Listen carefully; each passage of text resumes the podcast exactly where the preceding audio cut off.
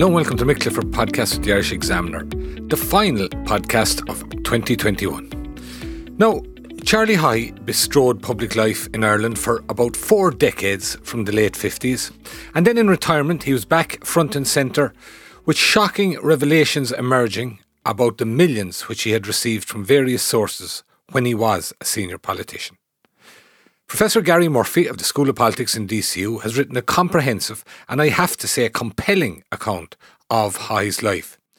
Gary had access to his subjects' personal papers, which were all donated to DCU, and he also brought to the project his own deep knowledge and insights into politics in this country as it has evolved in the latter half of the last century.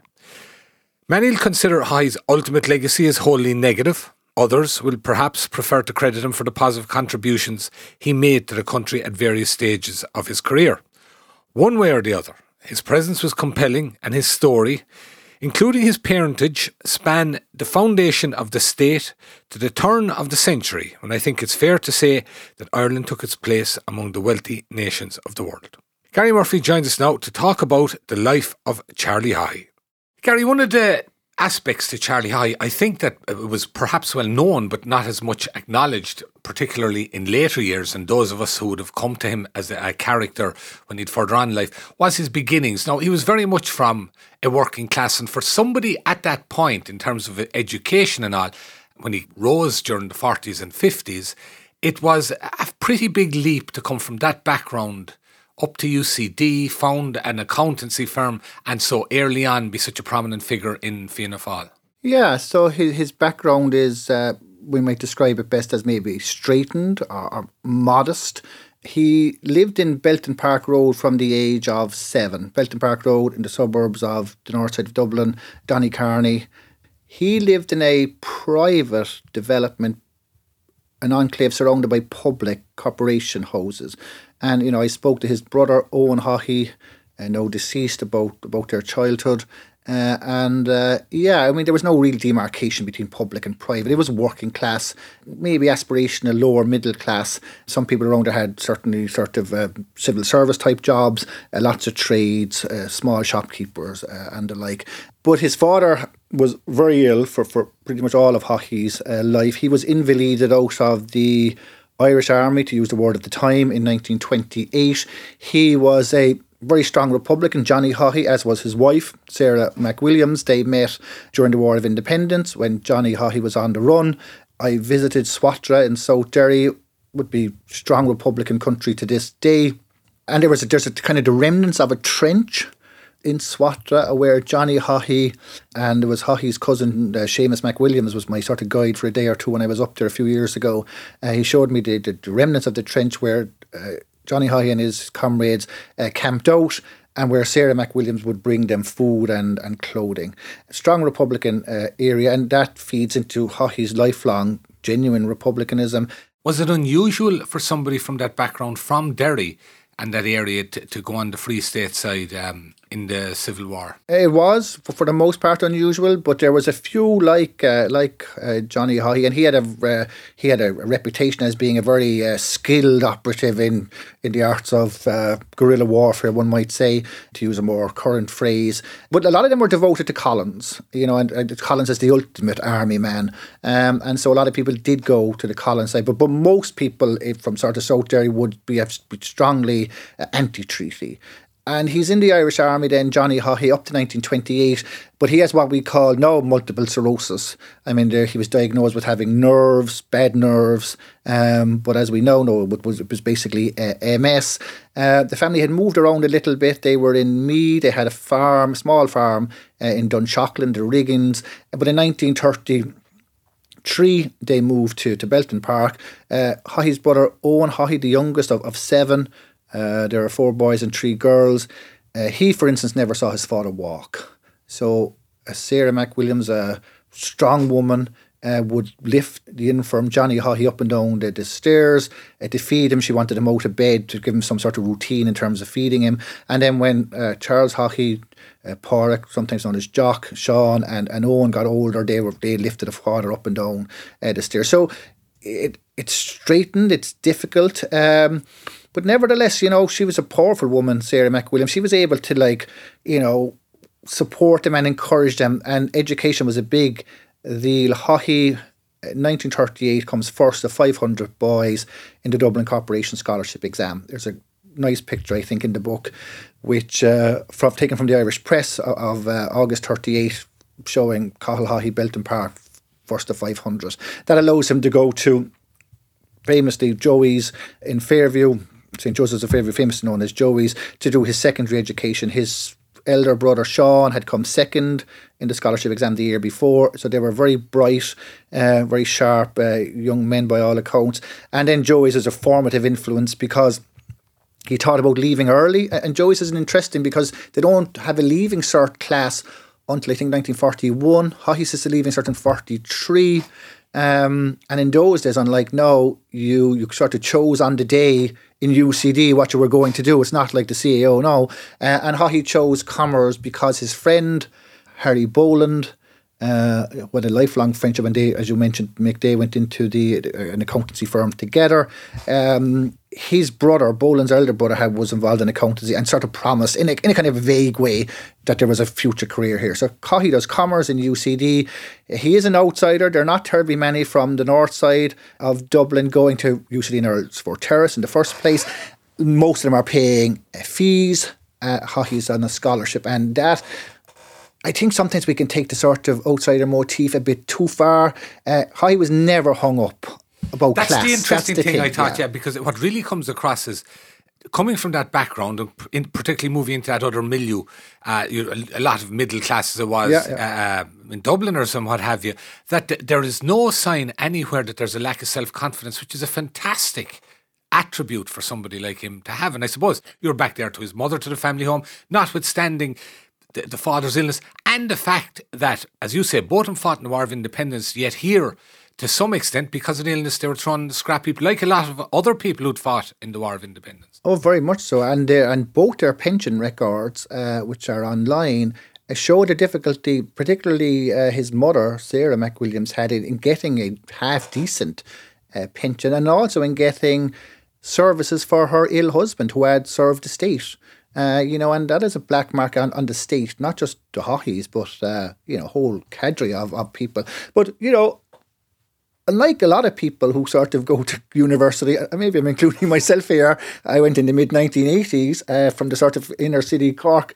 Uh, oh, UCC was only 10 minutes away from me, but it was like a different world, really. But anyway, he never had any hang ups in UCD. He instantly fitted in. He joins the debating club uh, straight away. He becomes the secretary of the sort of Commerce and Economic Society. He's a champion debater, as is his girlfriend, later wife, Maureen Lemass. She's a champion debater uh, herself. Uh, he meets her there uh, in the bicycle sheds. Uh, she knew Harry Boland because Boland and Lemass were, you know, sort of Fianna Fáil um, royalty.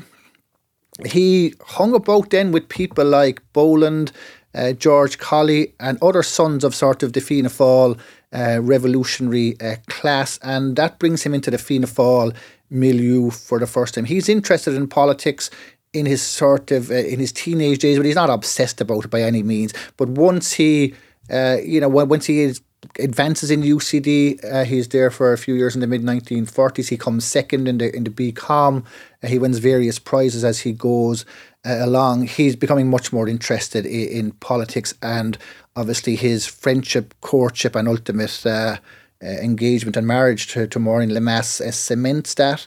I try to, I think, uh, debunk this idea in the book that Haughey married Maureen Lemass for advancement in, in Fianna Fáil, uh, because I met her once in 2014 when I started out on, on this book. Make she was a formidable woman in her own self, and I tried to give her some agency back. The idea that she would have married him for his benefit in Fianna Fáil is just ludicrous yeah. in my view and uh, unfair on her. But he does mix with that sort of generation uh, of uh, young up and coming. Uh, Fianna Fáilers who are sons of Fianna Fáil uh, royalty, to use that uh, unrepublican word, um, and that sets him up then. In 1948 is an important year. Fianna Fáil power for the first time in 16 years, but it's the first time Haughey is involved. Uh, he started canvasses for the uh, uh, in Dublin North East. The candidates are Oscar Traynor, uh, and uh, Harry Colley, uh, George Colley's father, Uh, and he would he would end up taking his seat a number of years later. But he then has a very difficult run in the 1950s where he's uh, he's a perennial loser in elections. As I suppose for a lot of people starting oh, out, yeah. it's, not, it's not that unusual. What really comes across to me, Gary, in the book is in his various um, portfolios when he was a minister for agriculture and for justice in particular in the 60s. And this is a time, of course, Lemass, as you mentioned, he uh, was responsible along with TK Whitaker for this opening up of the economy. You, you, were looking outwards rather than inwards. And it would strike me that in that milieu, Haughey was the absolute right man, the right place, because in some ways he was quite brilliant at the role of managing portfolios in in uh, in the government. Uh, he was, yeah. He runs for a number of occasions in the fifties, and he's uh, he's unsuccessful. Uh, he finally makes a breakthrough in 1957. In the fifties, his father-in-law, uh, Sean Lemass, did send him uh, around the on, on a tour basically of uh, of coming all across uh, Fianna Fáil coming all across Ireland, uh, bad roads, Donegal, West Cork, Kerry, Wexford, all over the country really. And you know, so his father recognises that he has quite uh, serious ability, and they're, they're, I don't think nepotism is quite the right word, but you know, obviously knows uh, his, uh, his son-in-law of Haughey and Maureen Lemass married, married in 1951 and recognised what is clearly a, a, a talent. Again, Haughey, uh, no uh, problems with uh, uh, self promotion. He writes to the General Secretary of Fianna Fáil on his first election to say, I have. I am particularly able to speak for the party in economics and finance and many people weren't able to speak for Fianna Fáil uh, there. Uh, he's appointed Parliamentary Private Secretary Minister for State in 1961 to Oscar Traynor, his constituency, a colleague, rival. Um, and then he's made Minister for Justice um, in, in a reshuffle.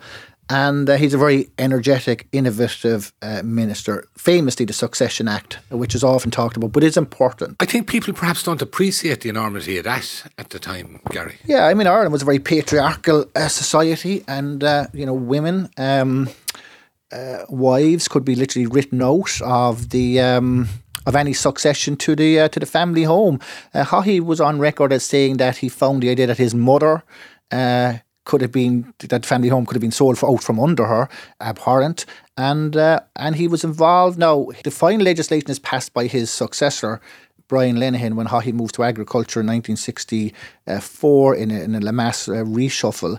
Uh, but that was a genuine piece of uh, reform, uh, an innovative reform. Um, the civil service, the Department of Justice wasn't necessarily against it, uh, but it was very slow moving. And it did take uh, a radical, innovative, energetic uh, political hand uh, to make it work. And I think that's important. The other thing I would say, you know, is at the sort of opposite end of the spectrum is even something like the death penalty.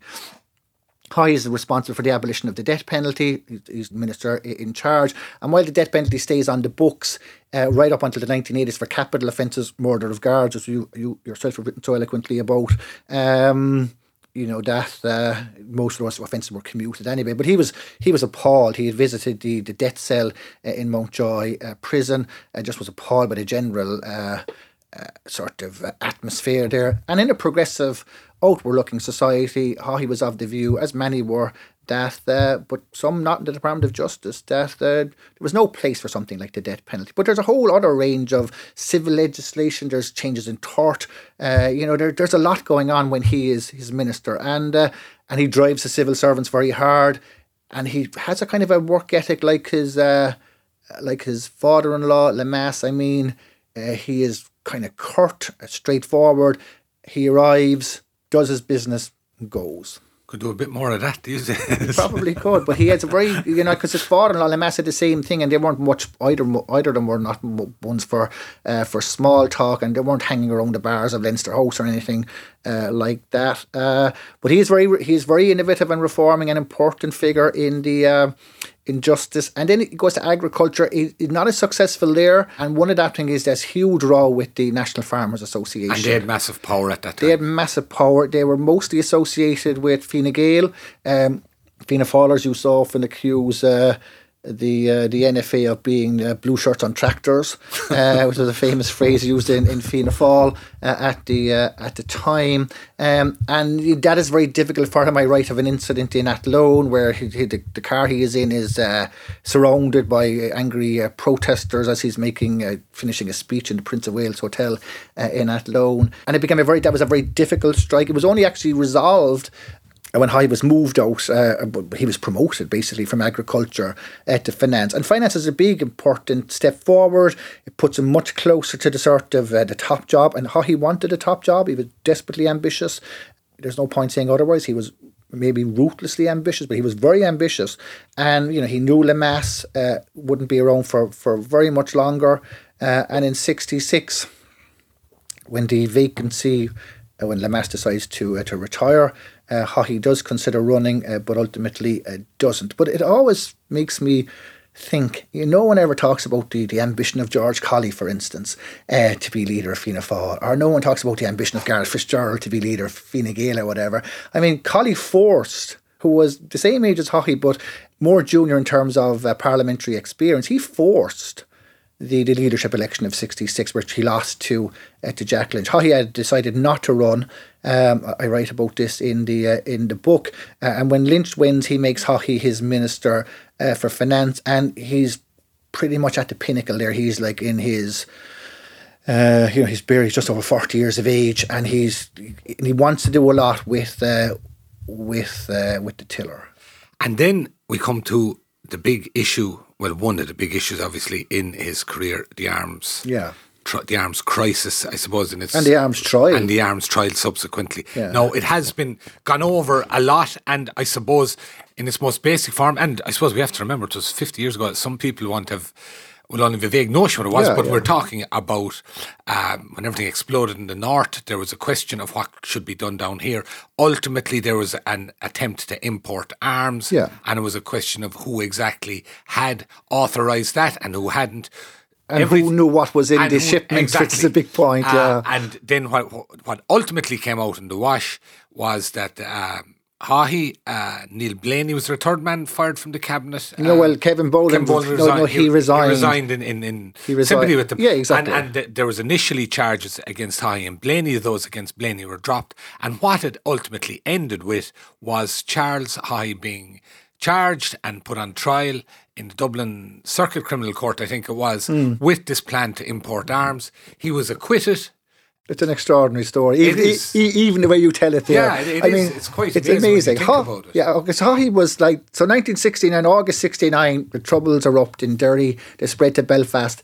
There's chaos, uh, not just in Northern Ireland, but in the reaction in the in the Republic. Uh, and Fianna Fáil are caught unawares, as is the whole country. Uh, and there is outrage, as I write in the book, some correspondence to Haughey uh, from ordinary people saying, you know, Fianna Fáil and the government must do something. Just to revert very quickly, I mean, Haughey has a very successful period from 66 to 69 as Minister for Finance. For the first time, the country is in uh, in surplus. He has a budget surplus. He does in- innovative things like free travel, free electricity, uh, for pensioners, the artist uh, tax exemption, uh, which was resisted uh, as was free travel uh, by, by by someone like Ken Whitaker, who he had a difficult relationship with. Uh, and Whitaker was used that his ministers would do what Whitaker told them, and uh, Haughey wasn't like that with any of his civil servants. Um, but he is at the at practically the, the, zenith of his career, and it all goes spectacularly pear shaped when he is. Um, in April of 1970, uh, he has the famous fall off the horse allegations that he was beaten up by a jealous uh, husband. Uh, you know, as I write in a footnote in the book, you know, it depends where you read. It's either West Dublin, North Dublin, Ongar, or some other part of Meath. All I can say is that both Maureen Lemass and uh, Eimear Mulhern I interviewed them, uh, daughter. the daughter, and they said they were there on the day and they saw it happen. And he was moved from Abbeyville to the Mater in an ambulance. That is a matter of public record.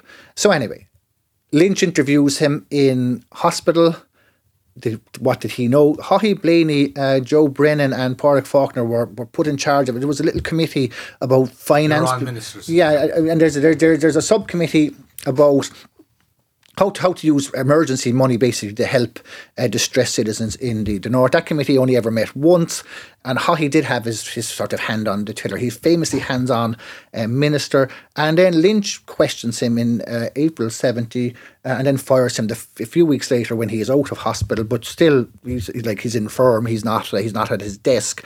Uh, and the question is then Michael Heney, you know, who I uh, who reviewed this book in the Dublin Review of Books uh, last week in a mostly positive, but you know, some somewhat critical uh, review. And you know, as you know yourself, you go into the bear pit, you take your chances. Um, he's written very eloquently and well, I think, in his book, The Plot That Never Was. David Burke one or two others have have entered into this really murky and complex case. So there was a plot to import arms, uh, or there was a, a plan. Uh, Heney says the plot that never was. Uh, it depends. Did Haughey know that these were arms? Uh, and also, did he or did he not know uh, were these arms going to go to the provisionals uh, or were they for the Irish army? And his defence was that A, he didn't know they were arms, and B, he assumed that anything that was coming in was for the lawful protection. And that's the other, the other issue is did the Minister for Defence, Jim Gibbons, well, Jimmy, know, did the Taoiseach Jack Lynch? Yeah, and, and someone like Heney would, would, would basically say they did. Uh, I kind of exonerate Haughey I, for the most part because I don't think, Mick, the evidence is there to suggest that Haughey and Blaney, which was the charge politically, were running an alternative government out of Leinster House. I mean, Haughey wasn't close to Lynch. He didn't have a tremendous respect for Lynch uh, intellectually. He thought Lynch was lazy. They have a row when Lynch is Minister for Finance and Haughey is Minister for Agriculture about subsidies uh, and about payments to farmers. Um, but the evidence, it's, it's, it's a stretch to think that there was something, uh, that there was an alternative uh, government going on. No, David McCullagh, another generous review in RTÉ, says that I, I'm too generous to Haughey because he was famously hands on, and you know it, it beggars sort of belief that he wouldn't have known. Uh, I kind of go by the evidence as best I can, but what does happen is Haughey is. Uh, the guards come to Abbeyville. They they question him uh, with his solicitor Pat O'Connor uh, who was very close confidant politically of Haughey's for famously Pat O'Connor. Pat, Pat, Pat O'Connor, O'Connor because the there was voted twice. Yeah, once, although yeah. Uh, but as you know, the judge also yeah, threw out that charge. Uh, and I, I, spoke to Pat O'Connor's daughter Neve. She was one of my many interviews for this uh, book. Um, but uh, that's an important meeting in Abbeyville because at the end of it. Uh, O'Connor asks the chief superintendent Fleming, you know, what what's happening now, and Fleming says something along the lines of, well, you know, our investigations are ongoing. There's no expectation from Haughey or O'Connor that he will be arrested. And then before we know it, a few days later, they're back and they arrest him and uh, and he's charged. And Haughey, forevermore, thought that this was a political charge, that Lynch and, and Colm Condon is the Attorney General. There's no DPP, as you know, at the time. It, the decision is taken by the Attorney General. I mean, there's no evidence to say that the Attorney General did what Lynch told him, but that was always Haughey's uh, suspicion. He thought this was a nothing but a political charge. And then, in circumstances that are still slightly unclear, uh, the charges against Blaney were dropped. Now, we do know that Blaney was certainly in in uh, he he was um, the other people charged are Captain James Kelly, the army officer, uh, John Kelly, a Belfast Republican, uh, and Albert Luykx, who was a Belgian sort of uh, import exporter, who was the, the sort of the go between. Uh, but we know that Blaney had substantial dealings with all those three individuals, where Haughey had much less. The charge against Blaney are dropped, but against Haughey, there's two trials. The first one is uh, collapses. Um, and the after literally a week, and then Haughey is uh, is on trial, and it's I mean, and what I think other writers who've entered this murky business don't quite uh, under. It's not it's not that they don't understand, but, but what interested me was Haughey the man. I mean, yeah. here he is. He's 45 years of age. He's at the top. He's just moved into this enormously beautiful house, Abbeyville, the James Gandon design mansion. Um, and he's put on trial. Uh, and the it would depend on the judge uh, the sentence, but he could have lost his liberty for anything up to I think ten years was the maximum. You know, and, and it would have finished his career. Oh, he politics, was gone, yeah, completely, and, and his life would have, you know, his liberty Yeah. would have been lost. Yeah, yeah. And then there are questions about you know what would he do when he came out. Yeah. going back into politics like was pretty much that was gone. Uh, he could have went into business, of course, but yeah. So and that that that that interested me about the arms trial. As you mentioned, uh, how it affected Haughey as a person, the uh, the whole arms trial. Do you think it informed his character and his approach to politics, public life in general, and everybody else. Do you think it affected him in that way that it might have refocused him or, or, or affected his character and how he would deal with people thereafter? I do. I do. I, I think it's a formative uh, event in his uh, in his life. I mean, his conduct during the trial is very interesting. He's uh, very clipped. Uh, his answers are short to the point. Um, he takes a different tack to the other three defendants. Should be pointed out too. Sorry, just to, as you said, he's an accountant. He also qualified as a barrister. Oh, he did. Yeah, well, yeah, yeah, yeah, He did. He did yeah, a barrister. So he, yeah, he did a barrister degree by by NICE. He qualified in nineteen forty nine, I think. Um, so he had some legal training. Um, and he was friendly with a lot of people at the bar. Uh, I mean, there's a famous party in his house the night he's acquitted, uh, with the sort of great and the good of Irish society rocking up. Um, but very quickly, you know, he finds himself isolated in Fianna Fáil. He had called basically for Lynch to consider his position in the uh, uh, in the press conference in the four courts after after his acquittal. He's acquitted on a Friday afternoon. Jury takes only about two hours to acquit him and his fellow defendants. Um, but Lynch doesn't resign, and the cabinet rallies around Lynch, uh, and Haughey is then left isolated.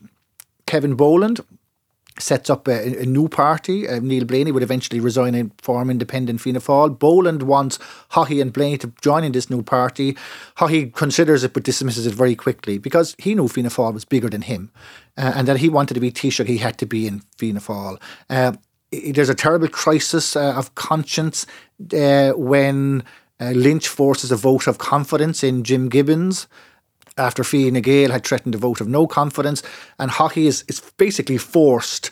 Um, and Gibbons, he had no time for Gibbons. Uh, he again thought Gibbons was his intellectual uh, inferior and wasn't really up to very very much.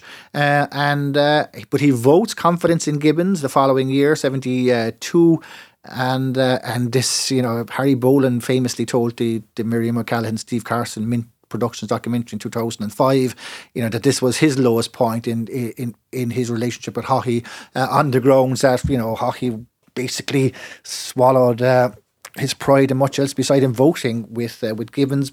But again, it's I, I, I write in the book that Haughey was able to compartmentalise a lot, and that's what he did on that occasion. Um, he's brought back to the front bench in '75. Uh, he's very popular with the backbenchers. He goes around the country, uh, as we know. The great irony, of course, is he would never have considered leaving anyone from Fianna Fáil speak in his constituency, uh, but this didn't stop him travelling the country. Um, and he uh, he has back backbench uh, significant support. He's brought back to the front bench, but certainly the arms trial uh, and his sort of, the impact it had on him as a person uh, was, I think, extremely uh, important. Um, he realised also again the importance of backbenchers, which become crucial in his his win in 1979 against the party's uh, elite's preferred candidate George uh, uh, and the 70s are are difficult for him. Although, as I write in the book, which I think people might be of interest, you know, he becomes a fundraiser interested in giving his own leave for financial difficulties with the Central Remedial uh, Clinic. Um, an early version of the Garda Representative Association tried to hire him to to represent them in, in their battles with the uh, with the commissioner and with the the, the, the, the higher echelons of the uh, of the Gardaí. He, he agrees to do this, but uh, the um, it doesn't get off the ground because the the super or the the, the commissioner uh, puts the kibosh on it, uh, so to speak there's kind of a lot going on in his life, but certainly I think the ghosts of the arms trial, which is a section in the book, lived with Haughey forever. Yeah. People were always writing to him about it. Uh, he famously never spoke about it to uh, uh, to even his family. Uh, the papers which we have here in DCU on the arms trial, most of them are sort of you know witness uh, statements and the like. Um, I mean, I, I outline his kind of strategy, uh, but uh, you know, there is a memo that he, Vincent Browne, uh, the famous journalist, came to see Haughey when Haughey was Minister for Health uh, uh, in 1978, and that that memo, which is about Peter Berry um, and what Lynch did or did not say to Berryway when he met him. Um, that was in his safe. Uh, Sean Haughey gave me a copy of it. It's not uh, it's not available publicly in the archive here. It won't be.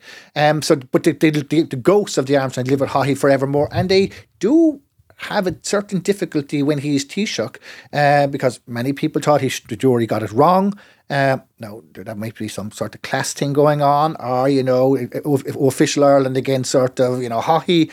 Um, and certainly the British were obviously always suspicious of him uh, for the very same reason that he had been accused of gun running. Yeah. Um, and as you say, ultimately he reached his destination in 1979. December 79. Yeah, he took over from Lynch in. Uh, uh, an election victory where he sort of came from behind a couple of people, which most notably Michael O'Kennedy. Um, but he goes on then and he becomes Taoiseach. There are various heaves against him internally because mm. he always was a divisive figure into opposition. Then, I suppose, would it be fair to say that in the late 80s, when he came back as Taoiseach, in terms of uh, his achievements, now some people will definitely argue that in, in, in straightening out the public finances, it was those who were most vulnerable were hurt. Mm. A theme that persists to this day at various junctures. Yep.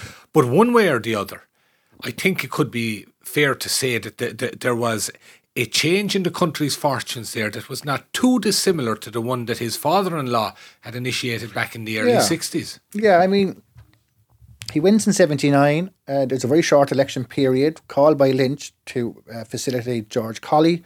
Uh, he beats him 44 to 38. One or two people change their minds at the end, Kennedy most famously. The party is constantly divided uh, over Haughey, you know, to put it bluntly. Uh, people like Des O'Malley, uh, Colley himself, uh, Seamus Brennan, they, they never accept Haughey uh, as the sort of democratically elected uh, leader. Then there's the Garret FitzGerald flawed pedigree thing. Um, so there's a there's a lot going on. I mean, Haughey's often accused of, you know, the famous "we need to tighten our belt" speech while he was living it up.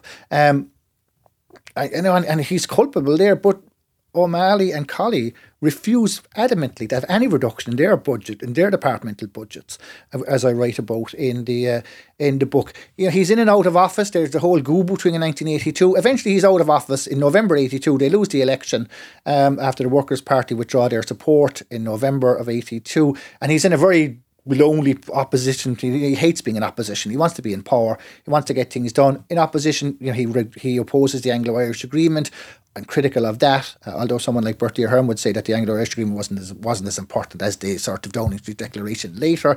But in 80, February 87, there's an election. The country is a basket case economically. We have huge interest rates. We have huge emigration. I mean, I, I went to UCC in 1987 basically because there was nothing else to do. Most of my friends for sort of from sort of inner city Cork uh, emigrated. Some of them went to the Cork RTC, a few of us went to UCC, uh, but very few of us went into jobs. And just on Cork, you know, Ford's had closed down, Dunlops had closed down, Apple hadn't come in yet. A very difficult period. Uh, and what he does is he um, he regains international confidence in Ireland because international confidence, his view was we needed to regain that thing, and he does cut. You know, Fianna Fáil have health cuts hurt the old, sick the handicap as their famous slogan, and then they do initiate a, a, huge cost cutting, particularly in health. Beds are are slashed, and one might argue that that has never recovered. Uh, to this day, uh, public beds in uh, in public uh, hospitals. And, you know, he famously said that he didn't realise how deeply the cuts uh, had impacted. Uh, with, with, someone like Noel Dempsey was very very critical of, who was elected for for the first time in in '87, um, and who became one of the Gang of Four, who ultimately led the heave that how he lost uh, power in 1992. But there, there are things like the IFSC you know, he's close, obviously, to Dermot Desmond. Desmond, of course, had tried to hawk the IFSC to the uh, Fine Gael Labour government. Uh, had met famously with Ruairi Quinn in uh, late 1986. That government wasn't interested. There's a dinner in Abbeville. I, I met Desmond. I interviewed him. Who said it was very interesting. How you say, you know, what what's your solution to the problems? And they said, you know, you need to cut taxes, but you also need to cut public services. And how he says to him, well, that's easy for you to say in your. Uh, big beautiful house in Ailesbury Road, uh, and uh, to the other people who were there at the time. And Desmond told me that it was uh, he was very heartened to hear this that they weren't out how he wasn't just kind of nodding his head sycophantically or whatever, because uh, he says you know how are people in Raheny and Drumcondra and you know. Uh, rural Kerry and wherever going to going to cope, but they do cut and it's a successful government and, and it does turn the economy. Social partnership is very important. I mean, we associate social partnership maybe with Bertie Ahern, how he drives it, because uh, he, he's of the view you need the unions, you need the employers, you need the farmers. Community pillar. on- yeah, you need that like to, for some sort of social uh, solidarity, and it's a successful government. He then ludicrously calls it an election in June 1989. I read about this in the book. He's jet lagged. He's sick. Um, there was uh, some so, some view that he called it because he needed money, and obviously money flowed into him when there was an election. But I, I don't give that as much credence as other people do. He wanted an overall majority. The polls were fantastic for Fianna Fáil. They were nearly at fifty percent, but Fianna Fáil always lost uh, votes or always lost percentage points in polls during an election campaign. And by the election in June '89, of course, he doesn't get the majority, and he's forced into coalition with uh, with Des O'Malley and the PDs. The last thing he wanted, really, although that government works. Yeah, did. And as you say, ultimately the past came back to haunt him. Very he, much he, so. he, he had to resign, but you could say that for a few years thereafter, the divisions there had been about him fell away. That there was a retrospective view, I think, forming that he had been uh, a, a very much a, a very positive influence and impact on modern Ireland, that he'd had a long and ultimately redemptive career in terms of how he finished it. Then, bang. All of that was part of Public Charlie. We got a glimpse of Private Charlie. Now, I suppose when I say Private Charlie, some people might suggest that issues like his very long running affair with Terry Keane was uh, part of that. But, however, I think in relation to everything else, that fades into the background. The big issue with Private Charlie was it began to emerge The money the money all the way back into the uh, sixties. and and people reassessed the idea if you go back to the 60s his selling of the house in Raheny the rezoning of land uh, his purchase of Abbeville everything His purchase of Grangemore his before that. Grangemore yeah. before that everything came under the microscope did, yeah. and there's no doubt Gary that the what ultimately emerged from that we have the the, the tribunal uh, that ultimately says he got 8 million which No, nine, I think. Nine million, closer 9.1 to million, nine. yeah, yeah, yeah. Which in, in today's money, you could be talking tens of millions. You could, yeah. Um, and I think it was Bertie Ahern famously said, "What do you need nine million for?" Which is really? a very, very good way of putting it. Most of us would. But what it did was, and it should be said that there wasn't many specific connections made in relation Mm. to what he might have done for people. There was the famous one with Ben Dunne, who gave him two or three million, I think. Three million, Three yeah, million, yeah. and and and that he made representations for the revenue for Dunne. He could claim, even though people would find it very difficult to take on board, that he'd have made those kind of representations for anyone else in the same situation. So there was no direct bribery as we know it. Yeah, yeah. However, I think there is the massive issue over him. A, what it says about his politics and how he did things, Yeah. and B, the damage that was done when somebody as dominant to that was taking so much money, and then we subsequently saw that others who worked under him also were Yeah. taking money, and how responsible was he? the damage to the body politic. Exactly, yeah. Yeah, so so how he resigns in um, February 1992 as Taoiseach. He's for, forced out in a power play, basically. Uh, Albert Reynolds takes over, and then uh, Reynolds, of course, has his famous night of the long knives where he sacks half of Haughey's ca- over half of Haughey's uh, cabinet. A, a complete break with the uh, with the past. The Sean Doherty tapes um, the, the phone tapping on, on Bruce Arnold and Geraldine Kennedy is the sort of the catalyst for this. Uh, consistently said he knew nothing about it, uh, and Doherty was the one who changed his his story. Um, most people tend to believe uh, Doherty. I, I I try to present the Haughey defence, so called, um, that he knew nothing about it. Uh, and people close to Haughey said that he was very deeply traumatized uh, when the, the phone tapping emerged uh, in 82 uh, in the first instance when it was revealed um, that Doherty had tapped the phones of Kennedy uh, and Arnold. So he he resigns and his retirement is relatively sedate.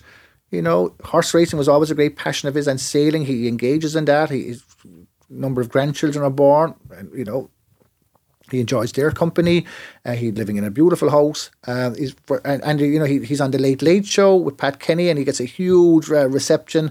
Uh, his horse, Flashing Steel, wins the Grand National, and again, you know he's kind of fated. Uh, and then it all comes crashing down. Margaret Heffernan arrives at his house one day, uh, demanding the money back. Uh, a terrible shock That to her him. brother Ben Dunne because she Ben Dunne gave Haughey money, and she said that Dunne didn't have the right to give Haughey that money because it was Dunnes Store's money as Yeah. distinct from personal money from, from Ben Dunne. Uh, Haughey never thought that any of this would emerge, and that is a fatal flaw um, in his thinking. and of course, it does emerge, and he has been ruined uh, basically because. First of all, we have the Buchanan report, and Gerald Buchanan was a classmate of Haughey's at the bar for 40 years, uh, uh 1949. Um, close to 50 years earlier. Uh, the McCracken Tribunal is very damning of Haughey. And then Moriarty starts really, really, you know, pouring over literally the detail, yeah. everything. And uh, and what Moriarty finds later on in a very damning critique is that there was three he finds three elements. He doesn't call it corruption, but basically where Haughey interfered with uh, uh, with public policy that had an impact on the uh, on on the state and benefited those involved. And one of them was to do with Ben Dunne, where Haughey introduced the chairman of the Revenue, Seamus Paircéir, uh, to Ben Dunne. Now, Nuala O'Faolain wrote a very famous piece in the Irish Times that Haughey was forever interfering and telling people that he he did it because he, he, he, thought people should know that when they voted for politicians, politicians were able to do this uh, for them. The interesting thing was that the uh, the Dunne's tax uh, bill was reduced, and then, of course, the taxing master uh, wiped off the bill completely, but didn't pay any tax. Um, but you know, and Haughey is dead, of course, in two thousand and six. He dies in two thousand and six. He is dead when the Moriarty Tribunal uh, report. I mean, there have been some criticisms of, of my work that I spend more time on the Haughey family's uh, rebuttal of Moriarty than on Moriarty itself. But you know, be that as it as it may, uh, Haughey was, and it goes back to the 60s. Haughey hires Des Traynor uh, to be an article clerk in Haughey Boland. Uh, and then he said to tribunals that he passed over all dealings financially to uh, to a Traynor. Trainer was dead by that. Traynor's stage, dead by that course, stage, yeah. uh, and that he then lived a life uh, without knowing the ins and outs of, of his finances. Which is very hard. Very to... difficult. Be, and we know, and Colm Keena has showed it in his very good book, Haughey's Millions, maybe two decades ago now. We know that Haughey had a very aggressive meeting with AIB in the 1970s where he told them he could be a very difficult uh, opponent. AIB were looking to take his checkbook off him. And unlike now, checkbook was all how he lived. How he wrote the checks for the paintings in his house. He wrote the checks for the wine, uh, and the bank kept cashing those checks. So when the bank threatened to take his checkbook off him, you know that was like ruination. Um, they didn't. Uh, I mean, he's six hundred thousand pounds in debt in 1974 to AIB. He's also in debt to uh, a bank called the Northern Bank, I think it's called. I mean, anyway, but he's in debt, and, and he's and Traynor is moving money around certainly, and of course, money ends up in the Ansbacher account, which accounts. is terrible. You know, uh, tax is, evasion, uh, tax, oh, completely. Yeah. And Haughey is guilty of that, and I don't, I don't show yeah, yeah. that in the book. But he buys Inishvickillane for twenty five thousand pounds. The, the odd famous, what's famous? No, it wasn't famous then.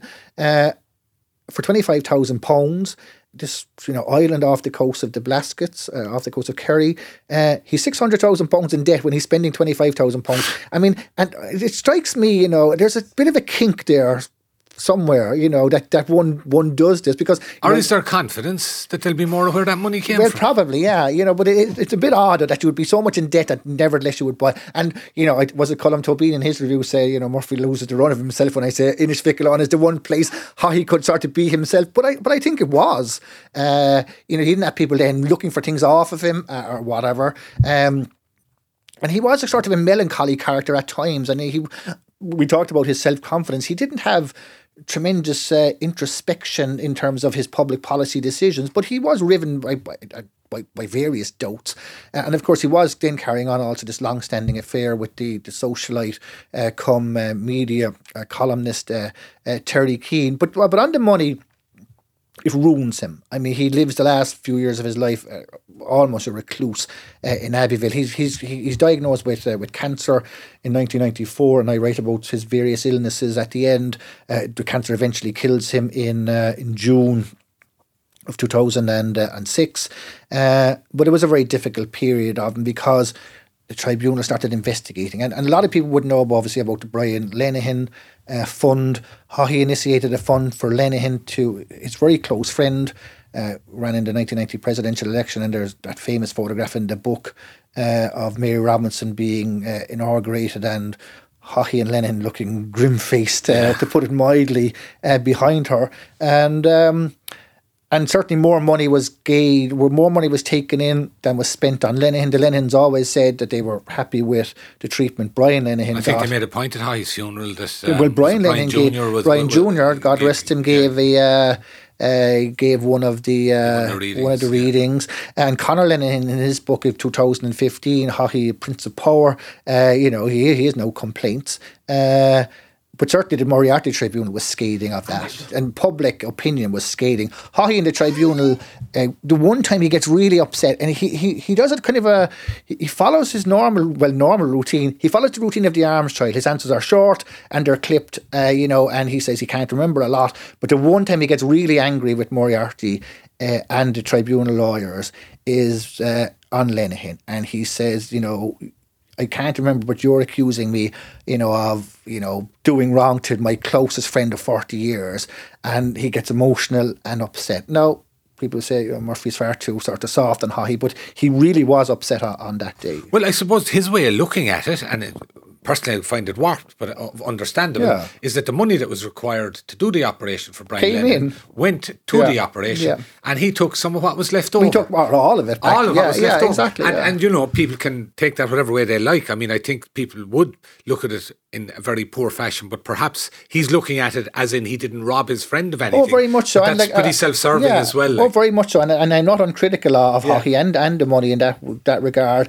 And uh, yeah, but but Lenihan did get his operation, and you know it did extend his life. He died in 1995, I think. Yeah, uh, and the Lenihans have never complained about Haughey uh, subsequently. And obviously, Sean Haughey and Brian Lenihan served, and Conor Lenihan served under Bertie Ahern.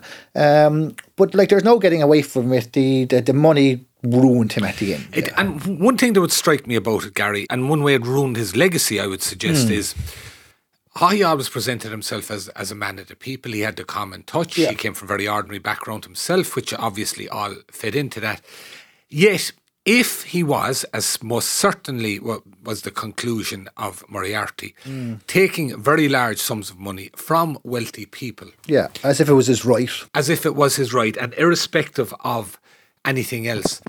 How could he not, subconsciously at the very least, we know that feeds into things, be beholden to that class of people, particularly in terms of how he conducted his politics? Yeah, no, that's a very fair point, and uh, something I grappled with. And I write in the very last page of this book um, about sort of the, the myths and contradictions uh, in the in the Haughey legacy. Uh, and I write about the sort of the humanity of him with his constituencies up against the sort of the person who took the money of the Ireland's elite as if it was his, his right or, or his uh, or his due. Um, what I do think, Haughey did have this unique ability though, to compartmentalise parts of his of his life, and he as he said to the Moriarty Tribunal, and as his family insisted it to stay, and as someone like Charlie McCreevy told me, I interviewed McCreevy out in the Glen Royal Hotel in Maynooth a couple of years ago, and we got talking. And McCreevy, of course, had a complex relationship with Haughey. He was he had a heave against him Yeah. in AC uh, two. But then they become relatively close friends, and they have horse racing in, in, in common, for instance. Um, and McCreevy is offering him an advice in the in the late eighties about all sorts of things, including you know elections and uh, public policy. And but the money came up, and I asked uh, I asked about corruption and. Kind the question you just posed to me, Mick, about he being beholden to people. And he guffawed tremendously loudly, so loudly that people started looking over at us. And he said, how he would have told uh, anyone who said, "Here's a million, uh, and I want you to do this for me," he would have told him to f off. Yeah, but that's not That's specifically not the- specifically the, yeah, point. I, yeah. I, I take and I take your point. It's it's an implicit thing, um, and yeah, and you know, the wealthy do un, do well under Haughey in the um, in the, the sort of 87, 92 uh, period. Dermot Desmond's IFSC does very well, but you know Desmond had that idea for a long time, and it was Haughey had uh, had run with it, and uh, yeah, I you know, but but the evidence isn't there. No, there's no specific evidence. No, there's no, but that's not to say. That's not to say it couldn't inform- And, and, and as certainly you said, it, uh, and it's a matter of public record, how he is not the only one in his governments to be Yeah. receiving large amounts. And, of- and that again goes back to if he hadn't been at it, would the others been at it? But then that's a, a separate issue. One but other bit- thing, but it's a but it's a tricky business to kind is. of get. And I, I, I would, and I suppose I, I, became because I lived with Haughey for so long. Um, I, I've been working this book for like seven or eight years. I did other things, in the, obviously during the same time. Uh, but I, I became, I kind of got the got the feel about how he thought about things. Does that yeah. make sense? Oh, I'm sure, and it- that comes across in the book, Gary. I have to say, um, one thing that struck me about it, and I, I, find it somewhat tragic because he's, he was obviously quite brilliant, irrespective of their aspects to his personality Yeah. that uh, were distasteful, perhaps, and what have you, and his relations with various people, how he treated people, irrespective of all that. As a public figure, somebody obsessed with politics, and ultimately, whatever we think of politicians, there's a core there in terms of they're trying to better things for a country or a people, mm. and he had all that, and ultimately, for the other stuff to be there, I, I think it's tragic, but it definitely, to me, defined a huge part of his personality. What I wonder about it though is if you go back to his early um, times, and quite obviously, as we saw, a, a brilliant individual, uh, set up an accountancy firm, early qualified as a barrister. Quite obviously, somebody in a country that was relatively poor that, had he wished, could have gone into business. And I think particularly of perhaps a near contemporary of his Tony O'Reilly, somebody who could have gone into business, who could have become fabulously wealthy and become part of that elite. Um, that that was one route that he could have gone, but because he was obsessed with politics, he wanted to go into politics. But he also wanted the wealthy stuff. Oh, he did. And and to me, that idea that the big centrality of his personality was being unable to choose Yeah. between the two of those. Yeah, that, I, I I would agree with that, Mick. Uh, he wanted power. He thought power was best could best be gained through politics. Uh, he wanted to be Taoiseach. Uh, you know, he was ruthless uh, in uh, in per- certain parts of the decisions he took in in Fianna Fáil and in public. Uh, policy. He wanted the wealth. He loved the lifestyle. He loved sailing. He loved owning horses. He loved owning an island. Uh, he didn't have the money for any of this. The money was given And he him. could have had the money if he'd stayed out of politics. He's friendly with O'Reilly in the early 60s. I mean, I write about this in the book. Other people have written about it. Matt Cooper in his uh, his book on O'Reilly, The Maximalist, and others. I mean, they had a holiday together um, in the early 60s. And, um, you know, there's uh, various business dealings about Heinz and whatnot. Um, and I write about that. And, uh, and O'Reilly again, I, there's s- some similarities there certainly, uh, but how he was brilliant and he was innovative and he was radical, um, and there is this kink there though, as I do use that word. Uh, uh, he wanted the trappings of extraordinary wealth when he didn't have it, but he continued to live as if he had it. And the great tragedy for him uh, is that all this was exposed and and ruins him. I mean, my book. I'm not trying to rehabilitate Haughey in this book, uh, but I'm trying to lay out the evidence as best it is, and I I, I treat my readers um, maturely, and they can make up their own minds. Um, but when I when I assess him. I do make the point that there are these contradictions uh, which define him uh, very much so. And, and unfortunately for him, he dies in disgrace.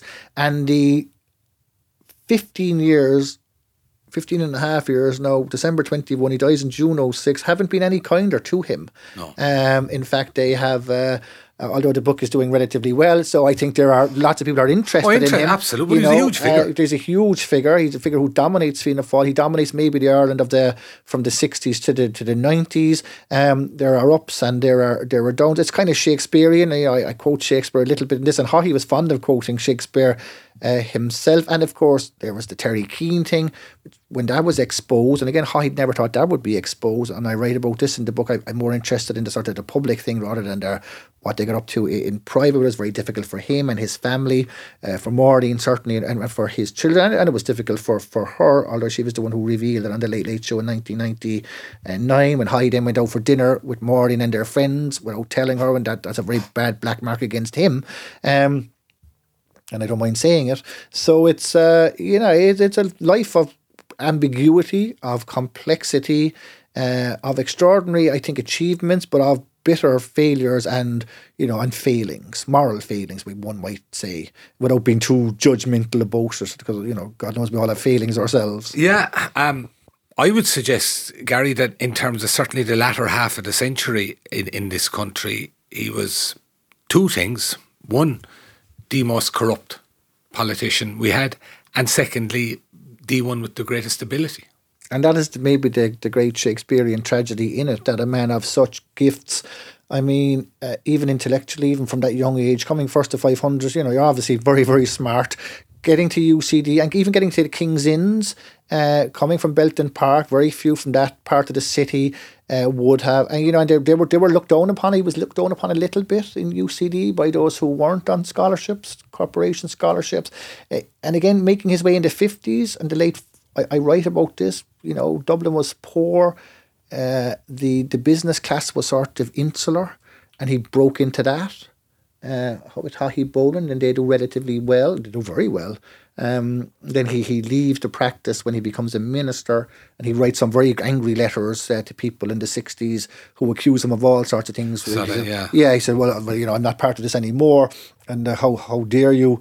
Um, but uh, and that whiff of sulphur was around him even before the arms trial, you know. And, and, I think why the life is so extraordinary is that you know he was put on trial, maybe the most historic trial in the history of the state, and yeah, and his legacy is uh, it hasn't improved, and I'm not sure this book will improve it either. But what this book sets out, I think, is is the full life and I think I think it achieves it, Gary. I have to say. Um, Thanks so much. I think it's a serious, serious study, and I think there's a lot of balance in it. I know there's been some criticism that perhaps you went easy on him on the money, but then perhaps people are coming from various well, positions. I, well, I, I, I tried to make the point of, of compartmentalization you know, and uh, and when I, I I've lived with Haughey's, I started this book in sort of January 2014. I interviewed Maureen Haughey and Owen Haughey, uh, you know, and I, I tried to interview people who were getting on in age. They're both dead now, as are some of my other interviewees.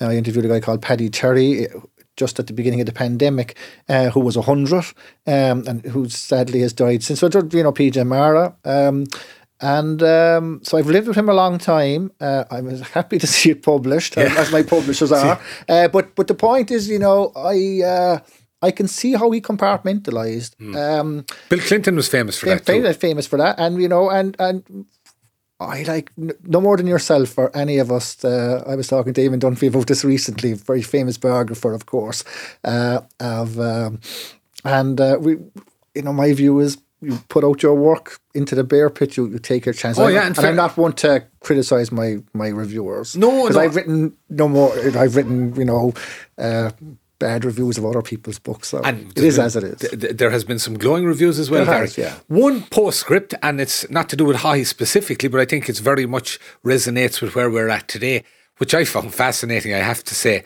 Um, and I, t- I have to say, it's a thoroughly enjoyable read, an absorbing read as much as anything. But one tiny thing I found fascinating was when Haughey was very prominent in Fianna Fáil in the early 60s. And there was a gentleman, I think he was Desmond McCreevy, his name. He may have been a party employee. He, he was asked to do a study. He was in PR. He was in PR. Yeah, yeah. He was asked to do a study of Fianna Fáil to find out in terms of the, how the public regarded him and what exactly they stood for. And he came back with, I'd say, the, the, the answer that a study today in particular will come back with, and that is that people are not very sure what it stands for. The Revolutionary Guard were dying out, and uh, what was left. Yeah, that's a, that's a fact. When I read that document, I was fascinated uh, by it, and of course, there was great fears in Fianna Fáil that uh, went Dev left, uh, that the party would sort of disintegrate. No, that didn't happen because Fianna Fáil had, had roots in all parts of Ireland from the, the revolutionary uh, generation. For Haughey, Fianna Fáil was, and he says this in Sean Ó Mórdha, Seven Ages, although he was very upset when Ó Mórdha's people asked him about the, the money and you can see that on the on the documentary. Uh, he said that for him, Fianna Fáil was the vehicle which allowed people to vote for a party who would put ordinary people first and try to do things like free education, which uh, he was tangential to. Donogh O'Malley famously in the in the late sixties. Um, later free travel. Um, but it was the sort of the aspirational sort of working class and middle class would, would, would enable him to to to get on in uh, in life. And and how he was on his economics, I mean, how he believed in the power of the state. He believed that the state could do things. He wasn't leaving everything to the to the market. I mean, he so you know, although his father was a Collins man, I mean. Uh, you know, uh, and again, we shouldn't be painting Fine Gael as, like, I don't think we should be a sort of crazy neoliberals. Um, but uh, Fianna Fáil was the party of the working man, the party, but also the party of the state, um, and that the state could do things. The state could be an engineer of growth. I mean, I quote um, some documents I found in his archive, essays he wrote when he was a student in UCD, basically talking of the power of the state. I mean, how he was friendly and venerated entrepreneurs. He realised that entrepreneurs were needed uh, for the state to to succeed That explains his friendship with, Desmond uh, and others.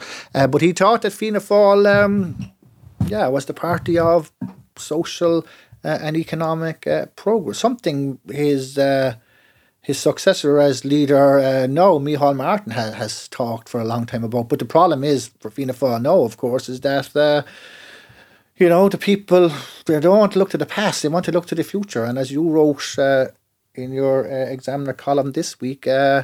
You know they're not satisfied about uh, what Fianna Fáil have done in housing and uh, and health, and uh, there are other people offering what seem better alternatives. But I I say this, I said it on TV in 2011 during the 2011 election when people said this is the end of Fianna Fáil, and I said I wouldn't write them off yet when they did disastrously under well under Micheál Martin had just taken over in the worst of circumstances, as you know, uh, and I wouldn't write them off uh, just yet. No, but it, it, it it's is difficult. It, it, it's difficult, and what, what's interesting, what's a lot seems to have changed in terms of the political firmament, mm. but those questions still that remain were being posed in the early '60s about the party. And just to finish on this point, uh, Mick, perhaps, uh, Haughey would be outraged. He'd be appalled to see Fianna Fáil, A, in government with Fine Gael, but B, um, to see their standing in the in the polls and at election time of, you know, anywhere between 14 and 20%. I mean, Haughey always got over 40% yeah, for instance. Gary Murphy, Haughey is the book, I have to say, as I said, an absorbing read, something I'd recommend to anybody. Thanks very much for talking to us today, Gary. Thank you, Mick. That's it for today, folks. The book is simply called Haughey and it's published by Gill Books. I'd like to thank Gary Murphy for today and our engineer JJ Vernon, who has been ever present throughout the year. Thanks to everybody who listened in this year and tell your friends and family what they're missing. It's been a tough year for many, and let's just hope that collectively we can get through this thing and that the new year will brighten up early enough. Go easy and we'll talk soon.